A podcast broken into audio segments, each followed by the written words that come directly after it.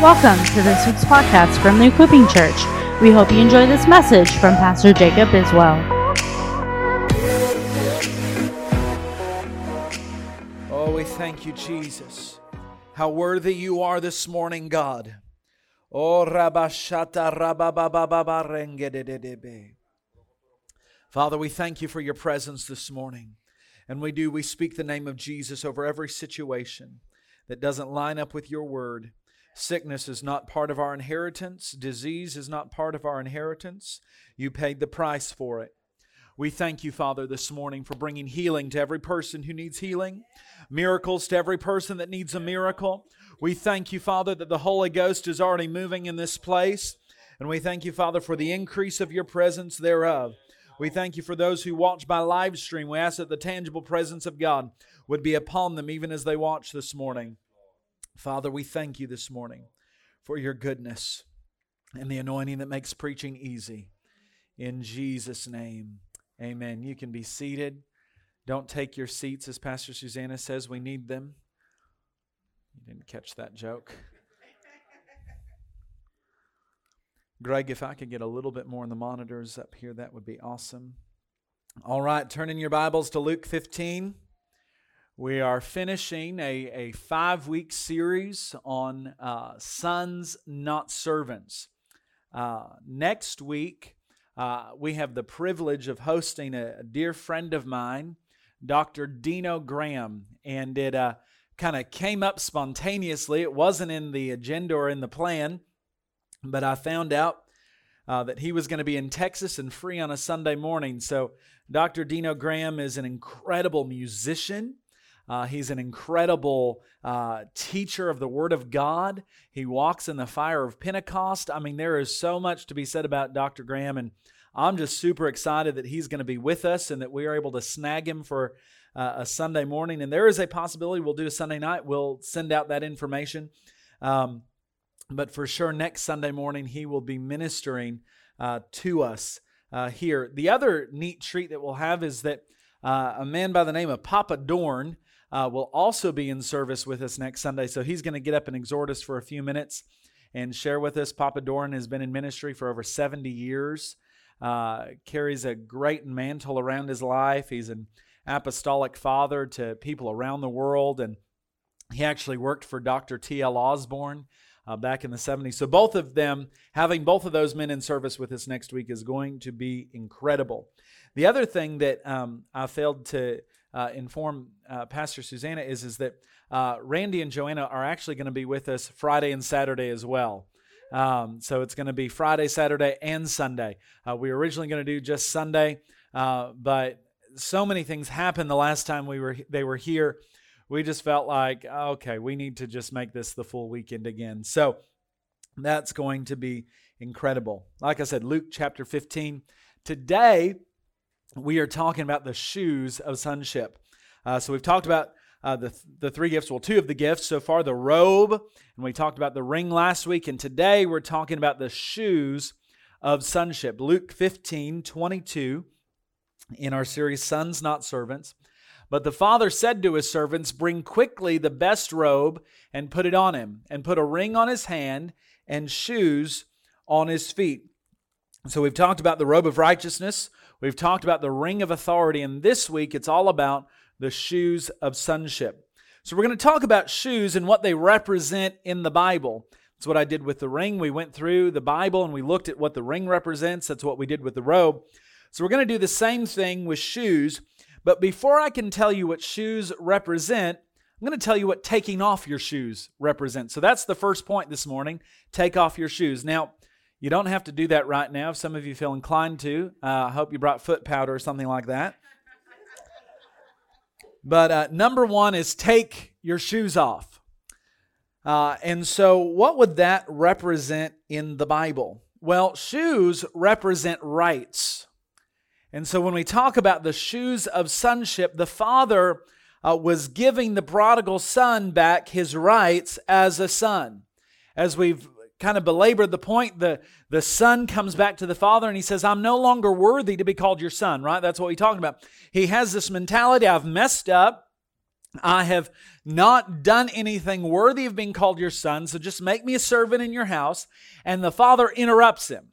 He doesn't let him finish his speech, and he says, But bring the best robe, that robe of righteousness, and put it on him, and bring that ring, bring the ring of authority. And the third thing he says is, Bring his shoes. And what he's saying in that is, You still have the rights of sonship. And that's what it is. But when you took your shoes off in the Bible, it meant that you were giving up your rights. And I'm going to show you a couple of places, but there's a story. There's that famous love story in the Bible Ruth and Boaz. If I'd remembered, I was going to put up one of those slides. Some of you have seen it while you're waiting for Boaz. Don't settle for uh, cheap as and uh, your as and all those. Don't settle for those. You want Boaz, right? And so Boaz wants to marry Ruth. He sees Ruth and he's like, that's the woman I want to marry. But in the story, there's a kinsman that's nearer in the line. And in scripture, he's called the kinsman redeemer. And that's who our Christ is, by the way. He's the one that redeems us. And so the story of Ruth and Boaz is an incredible picture of, of who Christ is. And so the near kinsman redeemer uh, is, is in line to marry Ruth. So Boaz goes and talks to him and says, I want to marry her. But for, you're first in line. Will you marry her? And he says, No, I'm, I'm not going to. And so this is what he did. So let me just show you. Ruth 4 7 says this Now, this was the custom in former times in Israel concerning redeeming and exchanging. Now, this is really what jumped out at me is that I, I want to mention this that, that Christ has redeemed us, right? We, we know that. We've talked a lot about that. We talked about that in the robe of righteousness. It was free. Christ has redeemed us and we have exchanged our sin for his righteousness. But this is the custom to confirm redeeming and exchanging. It says, to confirm anything, one man took off his sandal and gave it to the other, and this was a confirmation in Israel. So, what was this a confirmation of? It's a confirmation that this man, this kinsman redeemer, was giving up his right to marry Ruth. He was giving up his right. But the way you confirmed your right was that you took your shoes off. Do you see that? He had to take his sandal off. So let me jump back in scripture to Deuteronomy and show you what the law said about this because at this time it was it was law in Deuteronomy 25. Now this would be this is what would happen if a man dies and doesn't have an heir. And if he didn't have an heir, then the brother of that man was to marry his widow so that she would have an heir. So if the man dies and he had no children, it was then the responsibility of his brother to marry the wife. Really, you know, what if the man doesn't want to marry her? So this is what Deuteronomy tells us in verse in chapter 25 verse 7. But if the man does not want to take his brother's wife, then let his brother's wife go up to the gate to the elders and say, "My husband's brother refuses to raise up a name to his brother in Israel. He will not perform the duty of my husband's brother."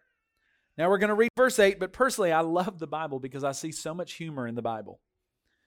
Maybe some people don't see it, but I see that God wrote the Bible because he knew about humans so watch how this goes. Just think about this conversation, all right? Verse 8 Then the elders of the city shall call him and speak to him. You need to marry the woman. That's what the law says. You need to marry her. But if he stands firm, reading on, I don't want the woman, I don't want to take her, I just wonder how some of these conversations went. Have you seen her? I don't know what my brother was thinking when he picked her. I didn't pick her. Have you I mean, she's mean. She scares me. I'm scared of her. And ladies, I, am not picking on ladies this morning. Can you imagine how she felt? I married the brother for a reason. He's the ugly brother. I don't want to marry my husband's brother. That's why I chose my husband. He was the good looking one, you know? So I guess God puts all these things in here because he knows we're humans, right?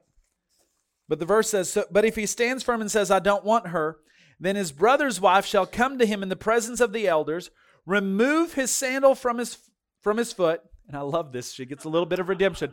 Spit in his face. And answer and say, So shall it be done to the man who will not build up his brother's house. And his name shall be called in Israel. So she gets a little bit more redemption here. His name shall be called in Israel, the house of him who had his sandal removed. That's his new name. He's no longer, you know, Jehoshaphat or Meshibafeth or whatever those names are. His new name is the house of him who had his sandal removed. So, I mean, come on. To me, see, we just don't think about these things, but two or three years down the, la- down the road, he goes in to get a mortgage. And let's fill out the mortgage application. Okay, what's your first name? The. The, like T H E, yeah. And your last name? Removed. Your last name is removed? Yeah. Okay, can you give us your full name? The house of him who had his sandal removed. You just wonder if they're like, oh, what did she look like? Why didn't you want to marry her? I don't know. Okay, sorry. I could go on and all. This is where my brain goes. But there it is in Scripture. Okay, so I'm trying to find out in my journey what shoes represent. But when you take off your shoes, it meant you were giving up your rights. So I just want you to think because a lot of people don't realize these meanings in the Scripture. So let me just remind you then if, if taking off your shoes means giving up your rights, let me remind you of a very famous story, one of my favorite stories in the Bible, of a conversation between a guy named Moses and God. Moses turns aside, he comes in to a place where there's a burning bush, and God says, What to him? Take off your shoes, for the place where you stand is holy. You want to talk with me? You want to encounter the living God? Give up your rights. Take your shoes off because where you're standing is holy ground. The same thing happens to Joshua. Remember, they go into the promised land and they're about to take the city of Jericho.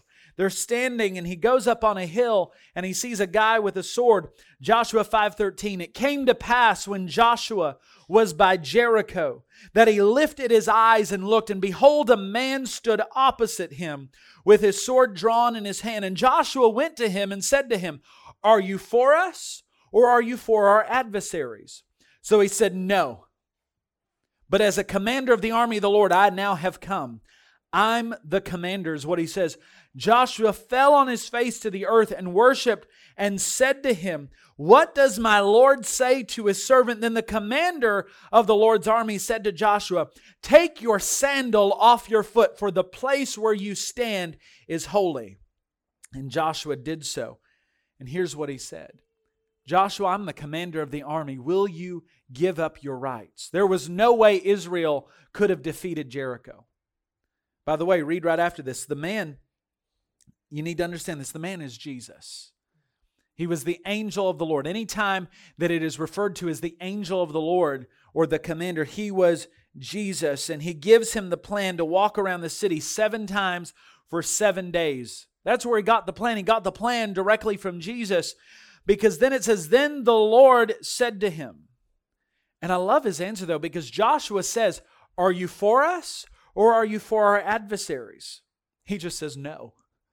He doesn't give an answer of, Yes, I'm for them or yes, I'm for you. It's kind of like, you know, they've been trained to ask you, Do you want fries or an apple pie with that?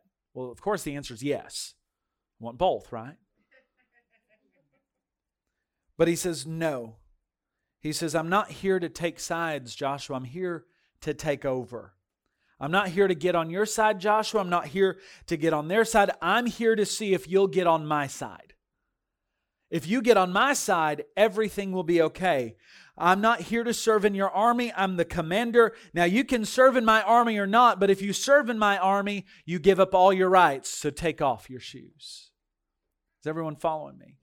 So, first of all, before we talk about what the shoes, putting the shoes back on the prodigal son, you got to know what they represent. They represented rights, and you've got to take them off first.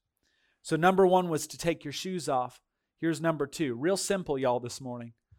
Put your shoes back on. That's number two this morning. Put your shoes back on.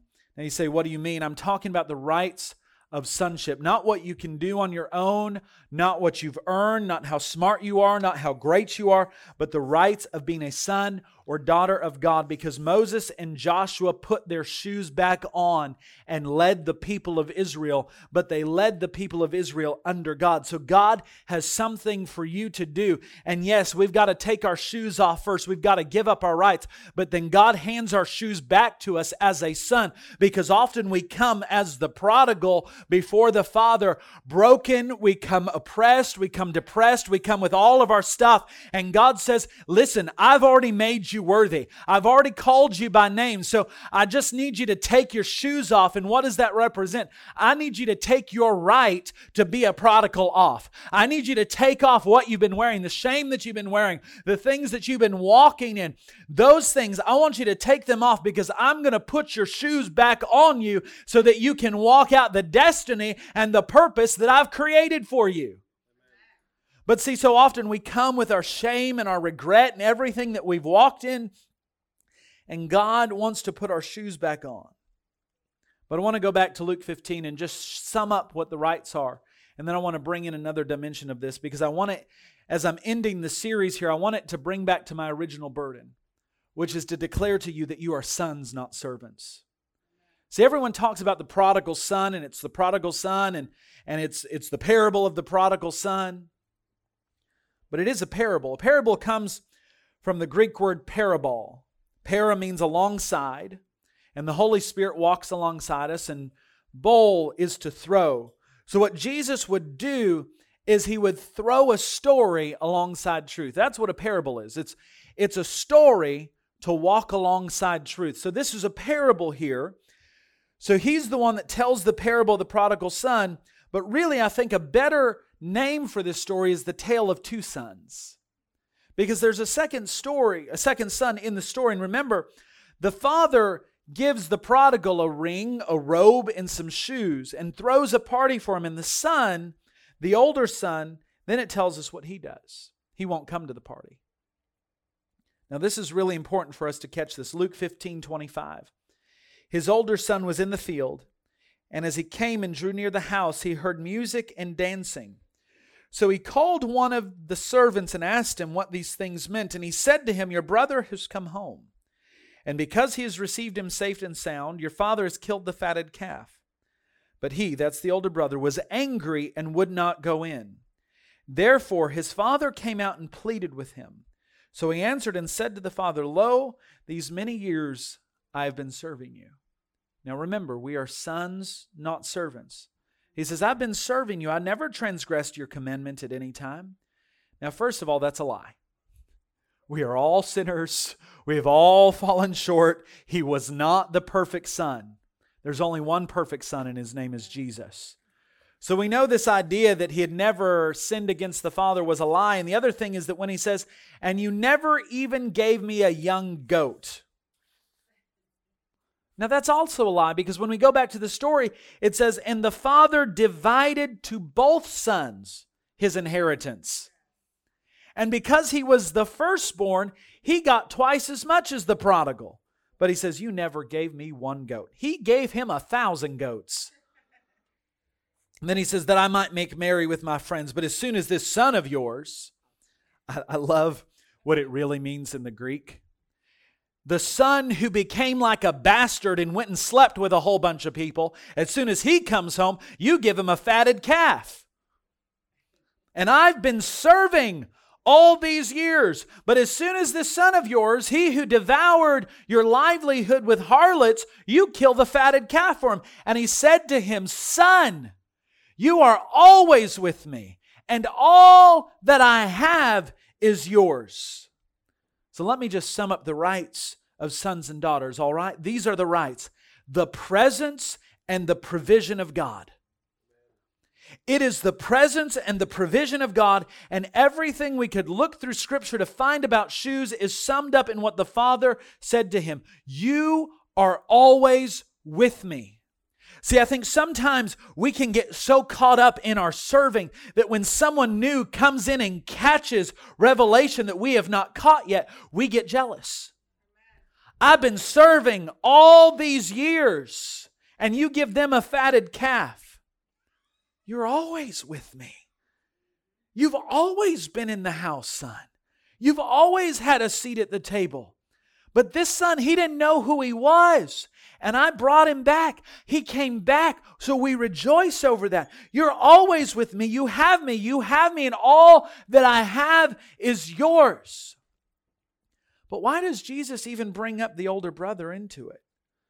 Because he tells three parables. He tells the parable of the lost coin. Right before he tells the story of the prodigal son. He tells the parable of the lost coin. He says a woman had 10 coins and he lost one and searched the house diligently and then found it. She called all of her friends together and had a party and he said, There's joy in heaven when one sinner repents. If you lost a coin, I don't think you'd throw a party. But here's what the Bible says that she threw a party because all of heaven rejoices. Before that, he tells about the lost sheep. A shepherd had a hundred sheep and he loses one and he leaves the 99 and he goes and finds the sheep, puts it on his shoulders, brings it back, calls all of these friends together to have a party. And he says, There is joy in heaven when one sinner repents. And then he tells about the prodigal son, and the father throws a party for him. But why does he even tell us about the older son? We've got to go back to why he even told the parable in the first place. And this is how I know right now it's not sounding like I'm bringing it all together, but I'm going to. When I say my burden for this series, I mean it's the Lord's burden. The Lord wants us to catch us catch this. We are sons not servants. Why does he even tell this? Why does he tell this parable? It goes back to Luke 15, verse 1. Then all of the tax collectors and the sinners drew near to him to hear him. Just notice that the Bible always puts tax collectors together with sinners. Something to be said about that. But I want you to know this, notice this. And then it says, And the Pharisees and scribes complained, saying, Now again, sometimes words just jump out at me. This man receives sinners. Look at those two words receives sinners. You might just want to say this out loud right now. Thank you, Jesus. Thank you, Jesus, that you receive sinners. Because that means I got to be received and you got to be received. It's good he receives sinners, but that's what they're mad about. They're mad that he receives sinners and he even eats with them. So, in other words, because of this, because of this, he, that's what it says, because of this, he told a story. Because they complained that he received sinners, he told stories. He's telling us these three parables, which are all one parable, actually, according to the Bible, to show us how much the Father loves to recover stolen kids.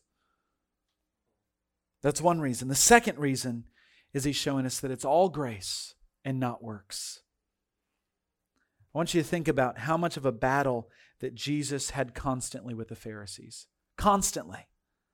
Constantly, they were challenging him and battling against him. And how many parables he told to try to explain them. Guys, it's not works, it's grace. So he comes to earth and he hangs out with sinners, and the Pharisees get all mad about it because they felt they'd earned their relationship with God, and sinners haven't earned it. So he tells all these parables over and over, and he tells this one. I mean, the older son has got to represent the Pharisees here. And the prodigal son represents the sinners because it's the Pharisees who are mad because he received sinners and ate with them. And he says, Yeah, now let me tell you about my father. He gets excited when one sinner comes home. But let me tell you about you. You're the older brother that says, I've been serving you all this time, but you've never even given me a goat. And the father says, All that I have is yours. And yet you're mad because I'm giving attention to a sinner that came home? He tells about the workers that join working in the field late he tells about the one guy who goes out and hires the people at the start of the day. That's 6 a.m. And then the third hour, that's 9 a.m. And then as the day goes on, and in the last hour at 6 p.m., or I'm sorry, at the 11th hour at 5 p.m., because the day ended at 6, He says, You worked from sunrise to sunset. And then he says, At the 11th hour, he hires some more workers and he pays them all the same. But those who had been working all day get upset. How could you hire them at five o'clock? We've been working since six o'clock. Why would you hire them and pay them the same? And he says, Why are you mad? This is exactly what I agreed to. We had an agreement from the beginning that this is what I would pay. And they said, Because you're making them equal to us. That's why they're mad. They only worked one hour, we worked the whole day. This is exactly what the Pharisee mindset is. How dare you give him a fatted calf? He went off and sinned and did all these things. And he says, Yeah, but you've been with me the whole time. And you've missed the benefit of being in the Father's house. See, we can feel like we've earned it. We can feel like we deserve it, that we are self righteous and all of these things. But I'm going to tell you right now the Father rejoices when the lost son returns. See, if you remember the thing that jumped out to me in this parable that I've never seen, and again, I've been preaching for all these years, I'd never seen it, was this word hired. Luke 5 17, but when he came to himself, he said, How many of my father's hired servants. And I knew there was something in that word hired. And I couldn't quite figure it out. And even when the son later says, You know, I'm not worthy to be called a son, make me one of your hired servants. Here's the whole thing. It came together this week. A hired servant is an employee, he's hired. So when he gets his paycheck, he earned it. I mean, I hope he has. But an employee, when he gets a paycheck, he's earned it, he worked it, and he got it. But that's not what we are. We miss our inheritance for the paycheck. We live our life thinking if I clock in and clock out, that's our whole culture. Our whole culture is about if you do this, you get this. If you serve this way, you'll have this reward. The church for years has preached you need to learn how to be a servant. And I'm telling you, God in this hour is not looking for a bunch of servants, He's looking for sons. Because as long as you're a servant, if you mess up, you're afraid of what will happen. If I mess up, I'll lose my paycheck. If I mess up, I'll lose the love of the Father. If I mess up, if I don't do everything the church has always told me I'm supposed to do to be a good Christian. But God has never desired for you to be a good Christian, He's desired for you to be a son. And we live like servants and we live begging God. Okay, maybe if I fast this amount of time. Listen, fasting's good. Don't hear me wrong this morning. There are things we need to do as believers, but if we do them as servants, we will never walk in our inheritance. And so we come to the altar begging God to, to heal us. We come to God, okay, I've fasted and I've prayed and I've done this and I tithe and I do all these things and I clean the church and I serve and I serve and I serve. And why don't I get the miracles I'm asking for? Why have I not been a good servant? You're not a servant. You're called to be a son because sons understand he's been with me the whole time. But that's not how we live. We live as though we come in and out of the presence of the Father. We live with this mentality oh, well, this week I didn't read my Bible every day, so therefore I don't have the presence of God around me. We live, here, here's really where most Christians live. I find the presence of God in church. So if I've missed church, I've missed the presence of God. That's a prodigal mentality that I have to come through the doors to experience the presence of God. No, I'm a son. Therefore, I'm in the Father's house 24 hours a day, seven days a week. I have instant access. I don't have to beg for God to, to let me into His presence. He already made a way. The veil was torn from top to bottom. He tore it himself. If you are a son, you live from that mentality. But I think so often we have this idea because it's been so ingrained that we're servants and you need to serve. I mean, I say it myself save people, serve people. But the idea has to be based in the reality that we have not earned our sonship. It is a free gift. He paid for it, He already gave it to us. We don't earn it with Jesus. We are sons and daughters, and it is a free gift from the Father. That's the difference, and that's what the Pharisees couldn't stand. They could not handle it with Jesus, that these sinners haven't earned it. That's what they're saying to them. And Jesus, over and over, and parable after parable, said to them, No, they haven't earned it, but you haven't either. If you feel like you've earned your relationship with God, you will want others to earn it also. And you'll look at others that don't live up to your standard of righteousness and you'll be critical and judgmental. Let me just say it this way you're a Pharisee. That's a Pharisaical spirit. It's a works based mentality. Many, many people get this when they're growing up, whether they have good parents, bad parents, Christian parents, non Christian parents. They grow up feeling like when I act right, my parents love me. And when I don't act right, my parents don't love me. So when I act right as an adult now, God loves me. And when I don't act right, God doesn't love me. I've got some news for you God loves you whether you like it or not. No matter how you act, God loves you. As I start to close this morning, I want to say to you it's always been by grace and not by works. The trumpet is sounding.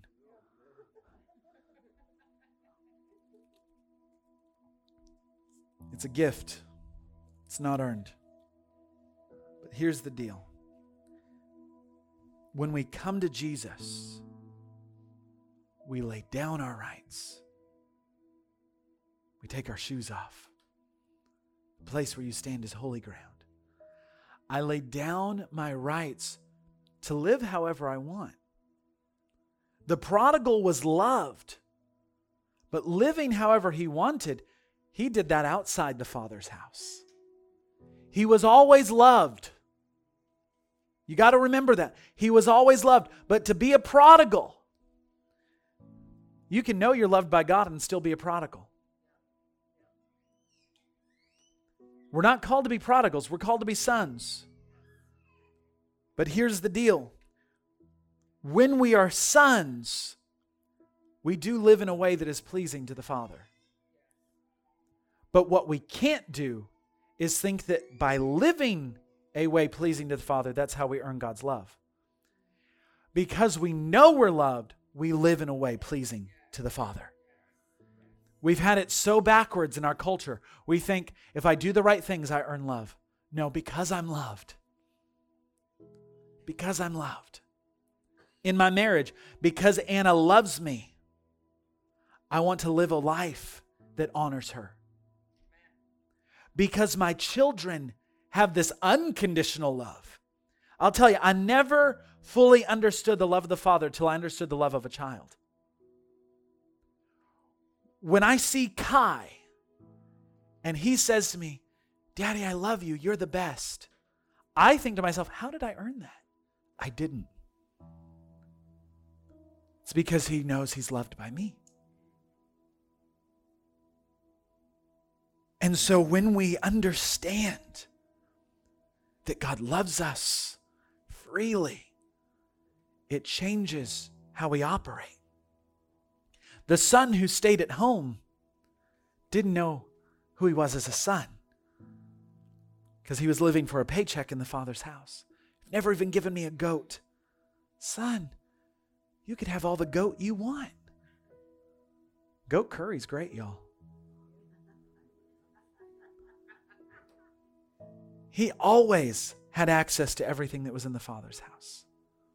The prodigal recognized he had an inheritance, but he didn't recognize he was loved.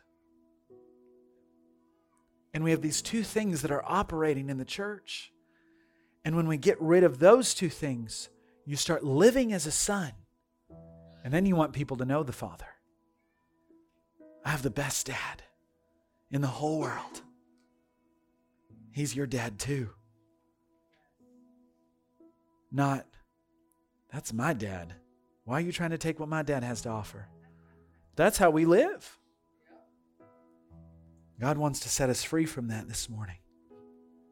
So you got to lay your rights at the feet of Jesus because he cares for you not to give not just your life, but your life that you're living right now, your thoughts, your emotions to the Lord, because He's the only one that can take those and turn them for good and turn what was meant for evil for good. We are sons and daughters of the Most High. We're not hired servants. Jesus has given His grace freely. Therefore, we give grace to others around us freely. But as I close with this thought, grace is not a license to sin. It's not the grace cover up. Grace is the empowerment not to sin. So when we give grace to others around us, it's empowering them to be free, not judging them for what they're doing wrong, especially if they're not a believer. It's empowering them. Hey, I've got a good dad. He's your dad too. And then when I come before the Father as a son, I can freely say, Dad, I'm in need. And I know you have everything available to me. And this is what I need. When Kai comes to me and says, Daddy, I need you to play with me. I want to tackle. That's his favorite thing to do. Okay, let's go tackle. Now, sometimes I have to say, no, I can't tackle right now. I'm going to burn dinner. But he knows that he has access because he knows he's loved. I think so often we lack because we don't know who the Father is. And we don't know who we are as sons. God wants to put shoes on you, but you got to take yours off first. The robe was free, the ring was free. The shoes were free. The prodigal had done nothing to earn it. But the other son, he had all of it as well. And you need to recognize that. If you've been with Jesus just a short time and you're one of those prodigals who's still understanding why God would give you free gifts, I want to pray for you. But if you're the son who's been in the house a long time and you're struggling to understand that you're not hired, I want to pray for you as well. This morning, if you've never given your life to Jesus, it's the greatest decision you could ever make. All you got to do is accept that He died for you. He was raised from the dead. You got to believe that. And you got to confess, hey, I'm far away from you. And then repent, which means to change your mind about the life you've been living. Come home to the Father. If that's you this morning. You want to make that decision. Maybe you made that decision a long time ago, but you're a prodigal this morning. Come home. My friend Jenny Weaver has a great song, Prodigals Come Home. If you haven't heard it, I think it's on YouTube, it's on iTunes. Prodigals Come Home. If that's you this morning, I want you to slip up your hand. Maybe you're watching by live stream. Together, we're going to pray in just a moment. We're going to declare Jesus is our Lord. If that's you, slip up your hand this morning. Maybe you're watching by live stream. Let's pray, church. Jesus, I repent of all of my sin. I confess I've been far away. But today, I choose to believe that you make all things new. I choose to follow you. In Jesus' name.